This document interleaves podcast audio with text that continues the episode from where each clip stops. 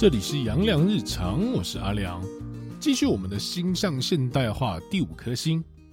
这颗星呢，是我个人认为最好命的一颗星，那就是天同。从字面上来看，好了，天同的“同”字，它就是天生的小孩。你光听到天生的小孩，就应该比前面四颗星要好得不少。那接下来我们再来看看天同的古文。南斗第四星，化气曰福，长生命，是曰福德主。司长融合温煦武术之心，福星、感情星、易算星。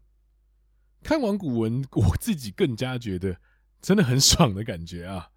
可是我们一样慢慢来分析他的古文吼。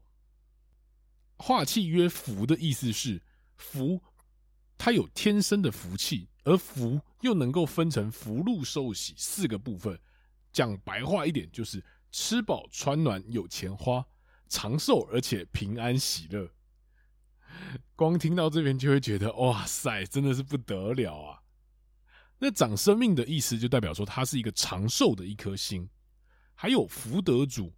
那如果说你们现在手边有电脑或者是手机的话，可以打开自己的命盘。会发现十二个宫位中有一个宫位叫做福德宫，它主你的人生观，还有是否有祖先的庇应。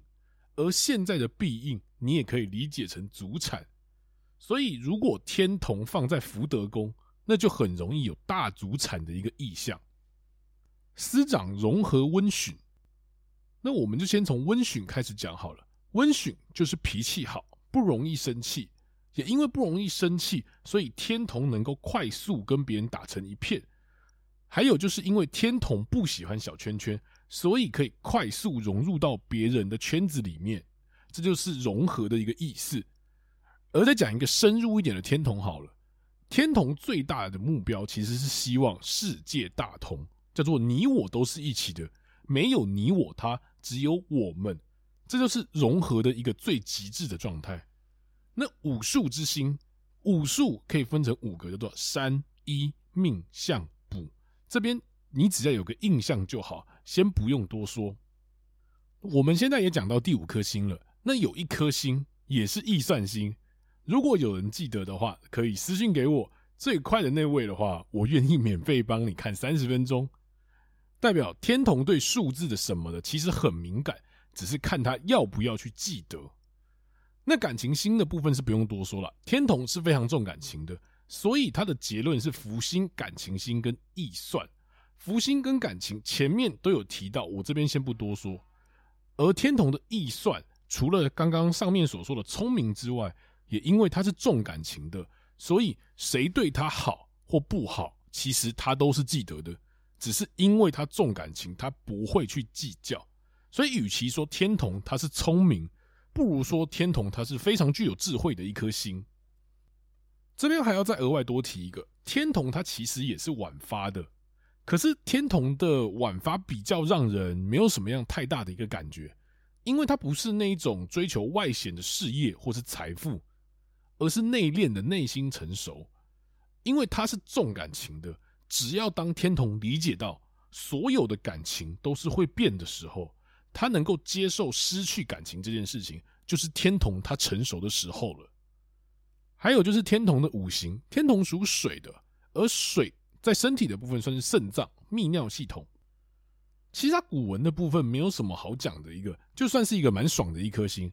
可是，在讲古文前，再插个题外话，在学习的时候有听过一个说法，叫做“好命的极致”，其实叫做喜憨儿。我应该有在前面的某一集节目里面有说到，如果说我们放在我们抛开掉世俗道德观念来看的话，因为他一辈子衣食无缺，而且快乐、知足常乐。但是那边的衣食无缺也可以换另外一个说法，叫做容易满足。因为我们人都是有欲望的，那饮食男女嘛，人之大欲。人的欲望最简单也最快速能够满足的就是食欲，所以我们平常人对于欲望的追求是无止境的。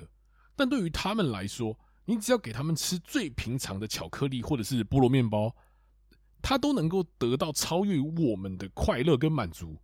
或许他们可能不 不聪明好了，但必须要说，在满足欲望这一点上，我自己是真的觉得自愧不如了。还有天童的代表人物呢，我自己觉得真的就很像是《阿甘正传》中的主角阿甘。虽然说阿甘在剧中里面可能有一些缺陷呐，例如开头的脚可能不太方便，还有智力可能比其他人稍微弱了一些，但他凭借着 Run for us 跑出了开挂一般的人生。其实我觉得这。真的，整部电影就是天童的一个写照。你会发现，虽然说他有开挂，但是那个开挂也是他真的想要去做那一些事情。他根本没有在思考什么成功不成功的，他只知道一件事情，就是我想去做，我想跑，我就跑出了奖学金，还跑到被总统召见，被抓去当兵的时候，也被称为最适合当兵的男人。上战场受伤，也因为休养时闲来无事，就去打个桌球，打到能够代言球拍之类的。里面有太多的奇葩巧合，都是他自己去搞出来的。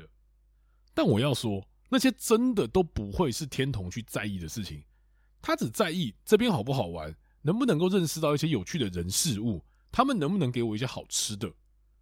他们不是不会遇到挫折跟悲伤，但他们的悲伤不会太久，但是快乐很持久。在人际上面也是一直有着别人帮忙的一个状况，在家有干妈妈，在外有中尉。还有心心念念的女主角真，直到最后还有他的儿子小甘在陪他，而这些人愿意帮助他，其实也都是因为阿甘的一直存在的善念，也没有忘记这些人曾经对他好过。例如，他整部就在追着真好了，追着女主角跑。你说女主角爱他吗？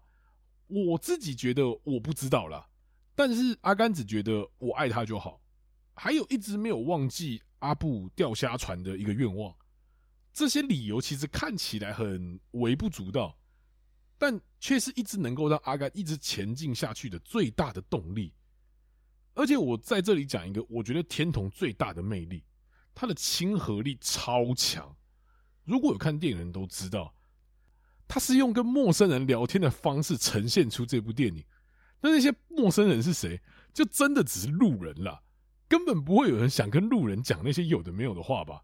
可是天童在这一块，他就是个自来熟，因为没有人会拒绝跟一个单纯的小朋友聊天吧。所以如果有人想去感受一下天童的魅力的话，那赶快去看这一部电影。我记得 Netflix 有这部电影，真的去怀念一下这部经典老片吧。那以上就是我对于天童的一些看法。你是天童吗？